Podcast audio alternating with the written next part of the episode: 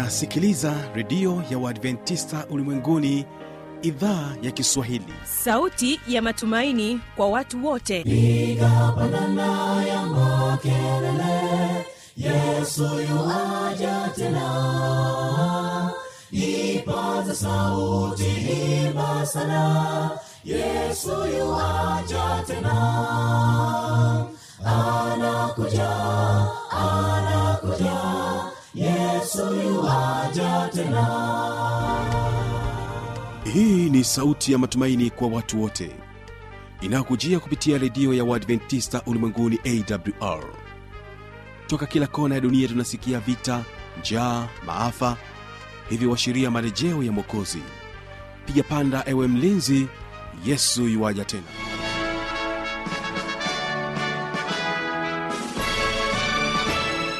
unaitegea sikio idhaa ya kiswahili ya redio ya waadventista ulimwenguni awr ikikutangazia kutoka hapa morogoro tanzania katika masafa ya mita bendi 25 lakini pia waweza kutusikiliza kupitia morning star radio na rock fm vile vile tupo katika tovuti ya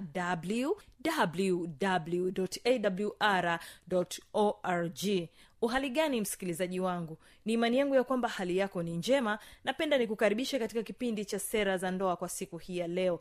Mimi ambaye ni msimamizi wa haya matangazo naitwa habi machilumshana kwa kuanza kipindi chetu basi tupate fursa ya kusikiliza kwaya kutoka kwao nyahanga sda kwaya. Tusikilize wimbo unaosema mbinguni ni furaha kuu.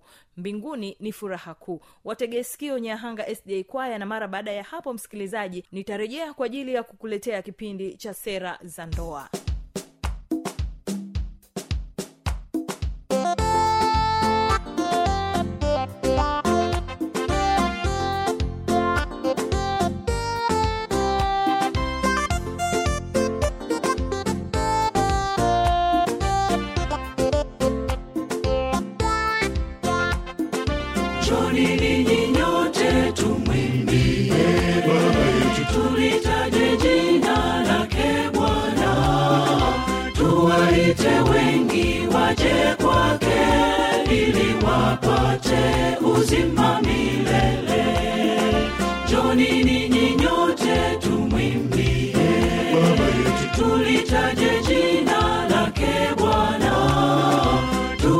tuwaite wengi waje kwake ili wapate uzima milele. Mbinguni ni furaha kuu na malaika wanamwimbia,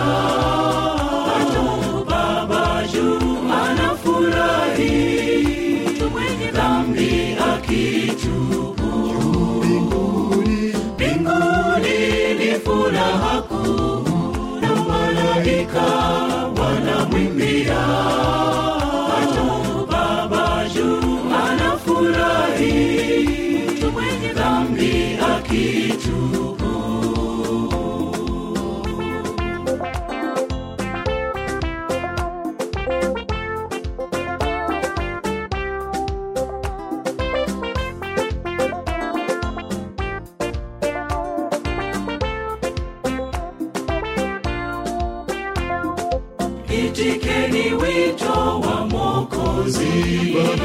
Mavuno shambani ni meupe, nao wavunaji ni wachache.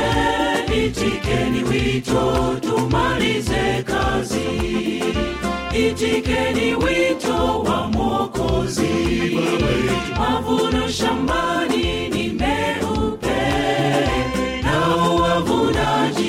wachache. Itikeni wito, tumalize kazi. Mbinguni ni furaha kuu na malaika wanamwimbia, Baba juu anafurahi mtu. Mbinguni ni furaha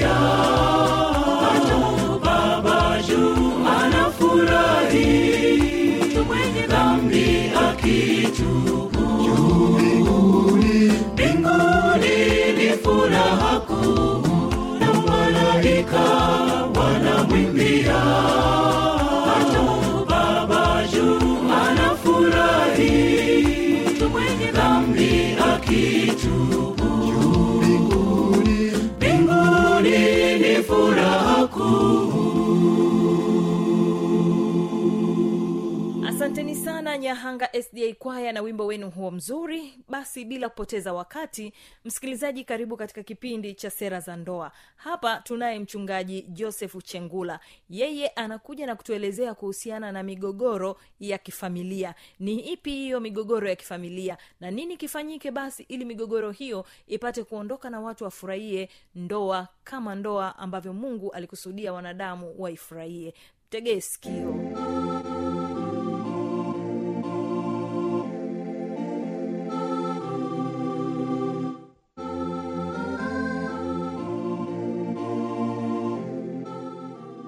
mpendwa msikilizaji wangu natumia nafasi hii kukukaribisha katika siku ya leo tuweze kujifunza e, somo la familia. Somo la familia. Anayezungumza nawe ni mchungaji joseph chengula. Karibu tuwe pamoja katika somo hili. Somo letu la leo linasema migogoro inapoingia katika familia. Migogoro inapoingia katika familia. Mpendwa msikilizaji wangu naomba nikualike tuweze kuomba. Baba na mungu wetu wa mbinguni asante kwa kuwa pamoja nasi katika siku hii ya leo. Baba wa mbinguni tunahitaji kujifunza kwako neno lenye uzima neno linalotubariki katika familia. Naomba bwana mungu wa mbinguni mbariki msikilizaji wangu katika kipindi hiki. Neema yako mungu naomba iwe pamoja nasi pamoja na msikilizaji wangu kwa jina la yesu kristo. Amina migogoro inapoingia katika familia kwanza kabisa migogoro ni nini? Au mgogoro ni nini? Migogoro ni hali ya kutoelewana baina ya pande mbili. Migogoro ni hali ya kutoelewana baina ya pande mbili. Mwanzo sura ya tatu mstari wa kumi na tano nami nitaweka uadui kati yako na huyo mwanamke na kati ya uzao wake huo utakuponda kichwa na wewe utamponda kisigino. Mwanzo sura ya mstari wa narudia nami nitaweka uadui kati yako na huyo mwanamke na kati ya uzao wake. Huo utakuponda kichwa na wewe utamponda kisigino. Migogoro. Migogoro tumesema ni hali ya kutoelewana baina ya pande mbili.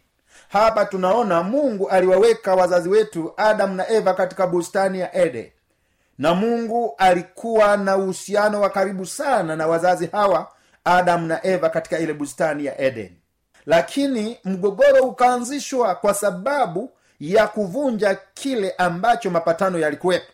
Mungu aliwaambia zaeni mkaongezeke mkajaze nchi katika hii bustani ya edeni matunda haya yote mnaruhusa kula lakini matunda ya mti wa ujuzi wa mema na mabaya msile. Maana mkila mtakufa hakika mtakufa. Lakini tunaona tayari wazazi wetu hawa wa kwanza walivunja utaratibu ule ambao mungu aliweka katika ile bustani ya eden. Wakala matunda waliokatazwa wasile kupitia kiumbe kinachoitwa nyoka.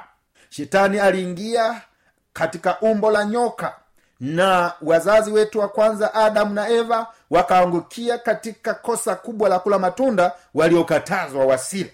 Katika tukio hilo mgogoro ukawa mkubwa na ndio maana mungu ambaye alisema adamu na eva wat- watakuwa wanaishi milele hawataonja mauti. Na kwa sababu aliwaambia mki mkila matunda niliyowakataza mtakufa. Familia hii ika ilipokula mwanamke alianza akala eva baadaye akasema kwa mume wake kula matunda haya nimeshakula nimepewa nimekula. Lakini matokeo yake tunaona kila mmojawapo aliyehusika katika kula yale matunda alipata adhabu.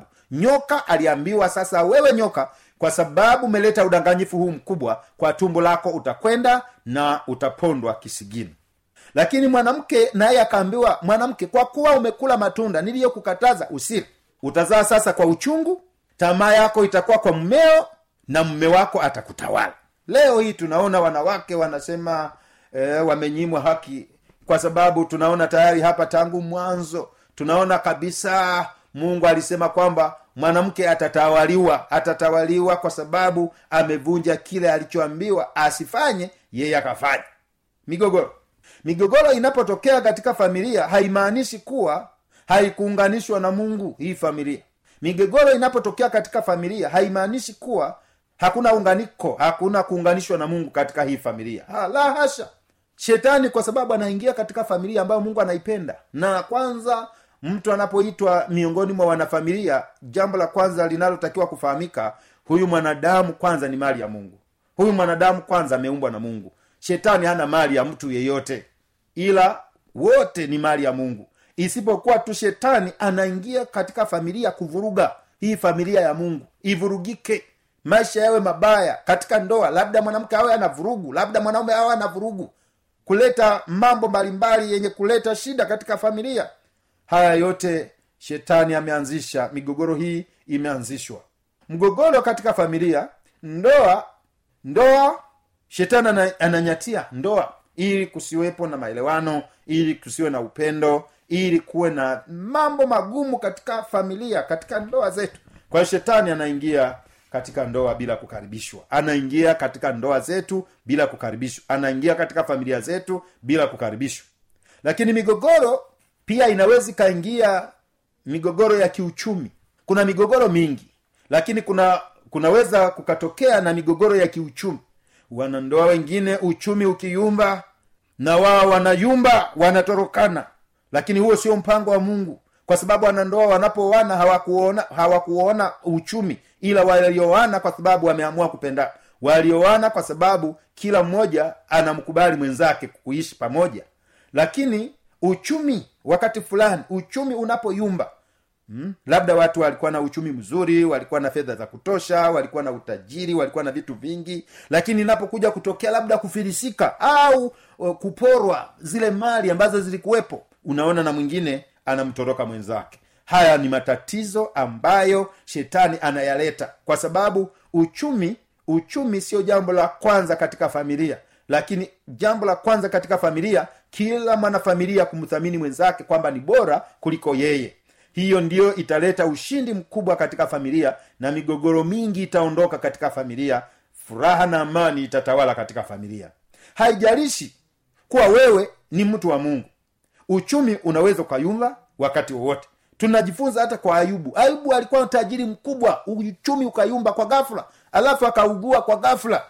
Lakini tunajifunza ayubu alisimama imara alisimama imara hakuyumba. Japokuwa mke wake aliumba kwamba ayubu amkufuru mungu ili waendelee kuishi. Baada ya mali kuchukuliwa baada, ya utajiri ku, ku, kuondoka akaanza kuwa mshawishi mbovu katika familia. Kwa sababu ya mambo yale ambayo yalijitokeza haijalishi wewe ni mtu wa mungu uchumi unaweza ukayumba wakati wowote. Ukiyumba simama imara. Bwana yesu asifiwe sana. Ukiyumba simama imara. Kwa sababu mungu atakuwa pamoja na wewe bado. Hata ayubu mali zake zilichukuliwa mifugo yake ikachukuliwa watoto wake wakafa. Lakini watu alipokuja mkufuru mungu ukaishi mkufuru mungu ukapone mali hizi zimeibiwa mkufuru mungu. Ayubu alisema siwezi kumkufuru mungu je watu anape, nani anayependa mabaya? Nani anayependa mabaya? A, nani anayependa mabaya? Hakuna anayependa mabaya. Mabaya yanakuja na mazuri yanapokuja yote tunapaswa kumtukuza mungu. Ayubu alisimama imara. Katika familia migogoro inapotokea simama imara. Migogoro inapotokea mtegemee yesu. Yesu ndiye silaha yetu kubwa katika familia. Lakini pia mafanikio yanaweza yakamfanya mtu kuanzisha mgogoro. Hapa tumesema e, m, e, uchumi ukiumba pia mgogoro unaweza ukaanza. Lakini pia mafanikio pia yakija eh, kukaanzishwa mgogoro. Kama ustahimilivu utakosekana katika hii familia. Mgogoro utakuja baada ya mafanikio. Lakini kama katika familia mungu hahusishwi katika familia uchumi ukiyumba basi na wanafamilia wanayumba. Au uchumi ukipanda na wanafamilia wana wanakosa ustamilivu tuwe radhi na vitu tulivyo navyo mungu atatusaidia. Hiyo imeandikwa katika wafilipi sura ya nne mstari wa kumi na moja. Tuwe radhi na vitu tulivyo navyo. Tusianzishe migogoro. Tulizaliwa. Hata tunapozaliwa tulizaliwa tukiwa tumekunjua viganja namna hii. Kwamba ninakuja duniani sina kitu. Lakini pia tunaporudi mavumbini unaona vidole vinakunjwa. Kwamba ninarudi bila kitu. Kwa hiyo hivi vitu vinavyoonekana hapa duniani ni vya muda tu tumtegemee mungu. Yeye ni tajiri mkuu utajiri usiofirisika jambo lingine migogoro katika familia umaskini unapo katika familia. Migogoro katika familia umaskini katika familia haimaanishi kuwa wewe sio mtu wa mungu. Haya yote yanapotokea kwa sababu mtu anaweza kafirisika kwa sababu ya changamoto zilizotokea mtu anakuwa maskini. Alikuwa tajiri lakini anakuja anakuwa maskini haya yote ni matatizo ambayo yanaweza kajitokeza lakini haya yote yanapojitokeza tumtegemee mungu. Maana yeye ni tajiri mkubwa. Lakini chanzo cha migogoro yote ni shetani kama ambavyo tumeangalia mwanzo. Chanzo cha migogoro yote ni shetani. Hebu mungu atusaidie maana mungu anapenda familia zetu ziweze kuishi kwa furaha wanafamilia waishi kwa kupendana wanafamilia waweze kuhurumiana waweze kuthaminiana kila mmoja kumthamini mwenzako mwenzake. Huo ndio mpango wa mungu lakini katika yakobo sura ya nne mstari wa saba neno la mungu linasema basi mtiini mungu mpingeni shetani naye atawakimbia. Basi mtiini mungu mpingeni shetani naye atawakimbia. Hilo ndio neno la mungu. Migogoro tunaweza tukaiepuka kwa kumpinga shetani maana shetani ni kibaraka mkubwa wa kuharibu familia nyingi. Lakini kwa, kwa kumkimbilia yesu kwa kumkimbilia mungu wa mbinguni familia zetu zitakuwa na furaha na amani. Lakini yohana sura ya nane mstari wa arobaini na nne neno la mungu linasema ninyi ni wa baba yenu ibilisi na tamaa za baba yenu ndizo mzipendazo kuzitenda. Yeye alikuwa muuaji tangu mwanzo wala hakusimama katika kweli kwa kuwa hamuna hiyo kweli ndani yake. Kwa hiyo mwanzilishi wa migogoro ni shetani. Shetani anapenda kuleta migogoro katika familia lakini hapa tumekumbushwa tumpinge huyo shetani. Tutampingaje? Tutampinga kwa kutii neno la mungu ambalo mungu anatukumbusha kupitia maandiko haya matakatifu. Ndio maana anasema wale ambao wanaendelea kumtii shetani wao ni wa baba yao ibilisi. Na tamaa zao za baba zao ndizo ambazo wanazipenda kuzitenda. Kuanzisha migogoro basi sisi tunaendelea kuwa vibaraka wa shetani katika maisha yetu. Lakini kwa kuitafuta amani katika familia basi hiyo itaendelea kutusaidia katika familia zetu kuishi kwa furaha na amani. Lusifa aliasi kule mbinguni. Huo ni mgogoro. Lusifa alikuwa ni malaika mkuu ni jina la cheo cha malaika mkuu kule mbinguni. Lakini aliasi kule mbinguni akaanzisha mgogoro. Mgogoro huu akauanzisha na alipoanzisha huu mgogoro kule mbinguni mungu akamtupa duniani. Na shetani anafanya kazi hapa duniani kuwafanya watu wawe upande wake wasiwe upande wa mungu ufunuo wa yohana sura ya mstari wa saba na wa na neno la mungu linasema kulikuwa na vita mbinguni. Mikaeli na malaika zake wakapigana na yule joka naye akapigana nao pamoja na malaika zake. Kwa hapa vita ilianzia mbinguni. Huyu lusifa alianzia kule mbinguni. Ndiyo mgogoro. Migogoro inapoingia migogoro inapoingia katika familia. Familia ya mbinguni mgogoro uliingia. Uliingia na na kibaraka anaitwa lusifa lusifa huyu akiwa ni malaika mkuu kule mbinguni. Lakini huyu malaika malaika mkuu lusifa akaruhusu akaruhusu atawaliwe na shetani. Na mungu akaona hawezi kushindana na huyu lusifa ambaye ni malaika mkuu ambaye amemfanya. Lakini akasema sasa kwa sababu umeendeleza tabia ya kumkataa mungu unatupwa unaondoka katika familia ya mbinguni unaondoka. Maana wewe hauna, umoja na familia ya mbinguni kwa unatupwa. Ndio maana ukisoma ufunuo sura ya kumi na mbili mstari wa kumi na mbili bibilia inasema kwa hiyo shangilieni enyi mbingu nanyi mkaao humo. Ole wa nchi na bahari kwa maana yule ibilisi ameshuka kwenu mwenye ghadhabu nyingi akijua ya kuwa ana wakati mchache tu kwa hiyo shetani anafanya kazi kwa bidii kwa sababu anajua ana wakati mchache tu. Lakini hapa anasema kwamba huyu shetani huyu shetani ametupwa kwetu ametupwa duniani. Ndio maana biblia inasema olewa nchi na bahari kwa maana yule ibilisi ameshuka kwenu mwenye ghadhabu nyingi akijua ya kuwa ana wakati mchache tu. Biblia inapozungumzia bahari inazungumzia mataifa mengi watu wengi nchi ni duniani kote. Hapa tunajifunza walioko kwenye nchi za nchi za majimaji na walioko kwenye nchi kavu nchi na bahari. Kote huko shetani anafanya kazi anapita kila mahali kuwatafuta watu ambao watakuwa upande wake. Yesu ndiye msaada wetu katika familia. Yesu ndiye kiini kikubwa katika familia. Yesu ndiye msaada wetu. Kama alivyomshinda shetani huyu yesu nasi atatushindia katika familia zetu. Mwachie yesu atawale mwachie yesu atawale familia yako. Kulikuwa na vijana wanne. Hawa vijana wanne waliamua wakasema huyu shetani mbona ametusumbua sana? Ameleta migogo ametusumbua sana. Hebu tutafute marungu tutafute marungu ili tukamsake huyu shetani ambaye anatusumbua sana. Wakachukua mapanga wakachukua machoka wakachukua silaha kila aina ya silaha. Wakaenda. Walipokuwa wakasema sasa twende tukamsake shetani msituni. Wakaenda msituni wanamtafuta shetani walipokuwa wanaelekea huko msituni wakaji, wakaona bulunguti kubwa la pesa zimeanguka chini. Wakasema la tumejipatia pesa nyingi namna hii. Sasa tukatafute chakula kwa wanaopika vizuri chakula hiki alafu tule tuburudike. Tuburudike ndipo tuendele na kazi ya kumsaka shetani. Wakasema basi tugawane wawili waende wakanunue chakula. Wakaenda. Wa, msimuliaji anasema wakaenda waka, wakaenda wakanunua chakula hicho. Walipoenda kununua kile chakula wale waliokuwa wananunua chakula wakasema ah zile pesa nyingi sana. Kumbe tungekuwa wawili tungegawana nyingi sana kila mmoja. Sasa tufanyeje? Wakasema tuweke sumu kwenye hiki chakula. Tuweke sumu. Tukifika tu pale tunawapa kile chakula wanakula. Kumbe na hawa wawili waliobaki na wenyewe wanasema ah hizi pesa hizi ni nyingi sana. Sasa tukiwa wawili tunaweza tukapata pesa nyingi sana. Tufanyeje? Wakifika tu na chakula wakasema wakifika tu na kile chakula tuwabonde na haya marungu wafe alafu tubaki wawili tu tugawane pesa tukiwa wawili badala ya wanne.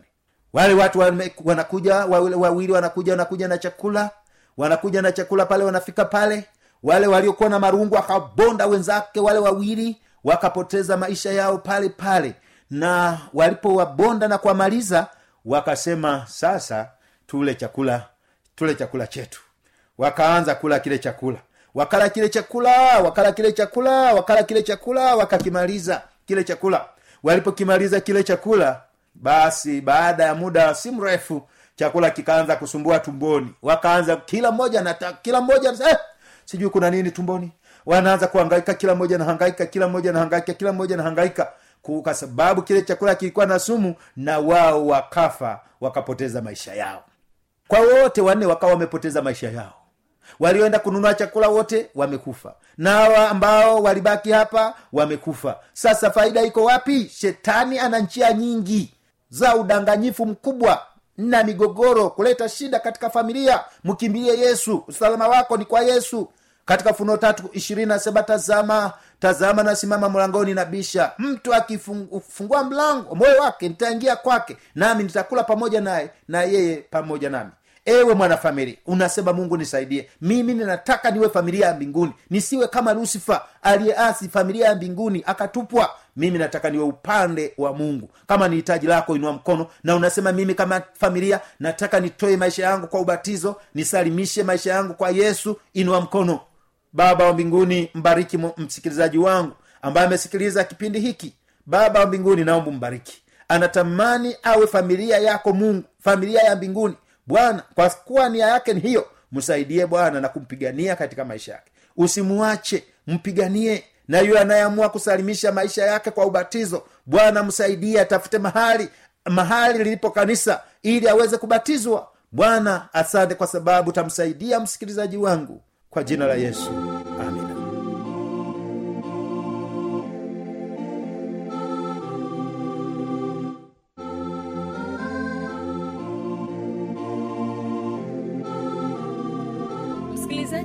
kabisa ukawa umepata swali au una changamoto namba zetu za kuwasiliana ni hizi hapa. Anakuja anakuja yesu yuwaja tena. Na hii ni awr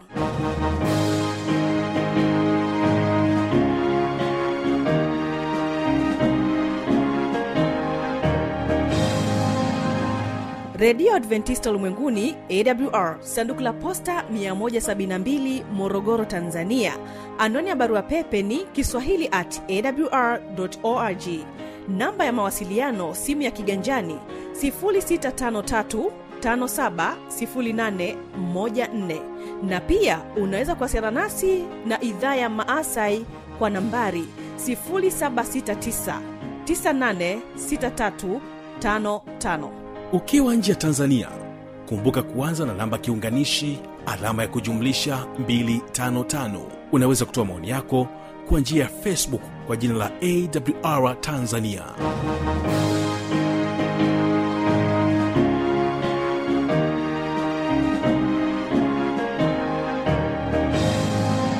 Na kwa kufikia hapo basi sina la ziada. Mimi ambaye nimekuwa msimamizi wa haya matangazo naitwa habi machilumshana. Nikutakia usikilizaji mwema vipindi vinavyoendelea. Kumbuka tu ya kwamba kesho kitakuwepo kipindi cha ijali afya yako pamoja na kipindi cha siri za ushindi. Napotoka studio ninapenda nikuache nao nyahanga sda kwaya na wimbo unaosema harakati za maisha.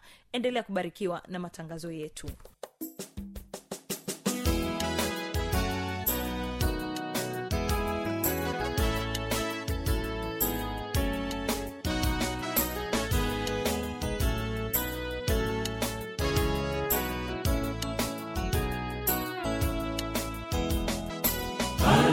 harakati za maisha zimewafunga wengi wamemsahau mungu wakifata kazi zao. Harakati za maisha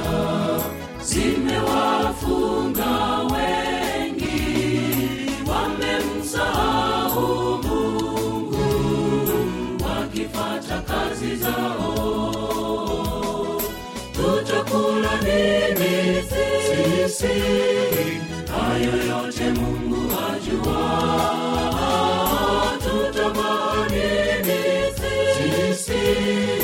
hayo pia mungu ajua hakuna kamwe hakuna aliyepambwa kama maua hakuna kamwe hakuna aliyepambwa kama maua sisi hayo yote mungu ajua tutavaa nini sisi hayo pia mungu ajua hakuna kamwe hakuna aliyepamba kama maua. Hakuna kamwe hakuna aliyepambwa kama maua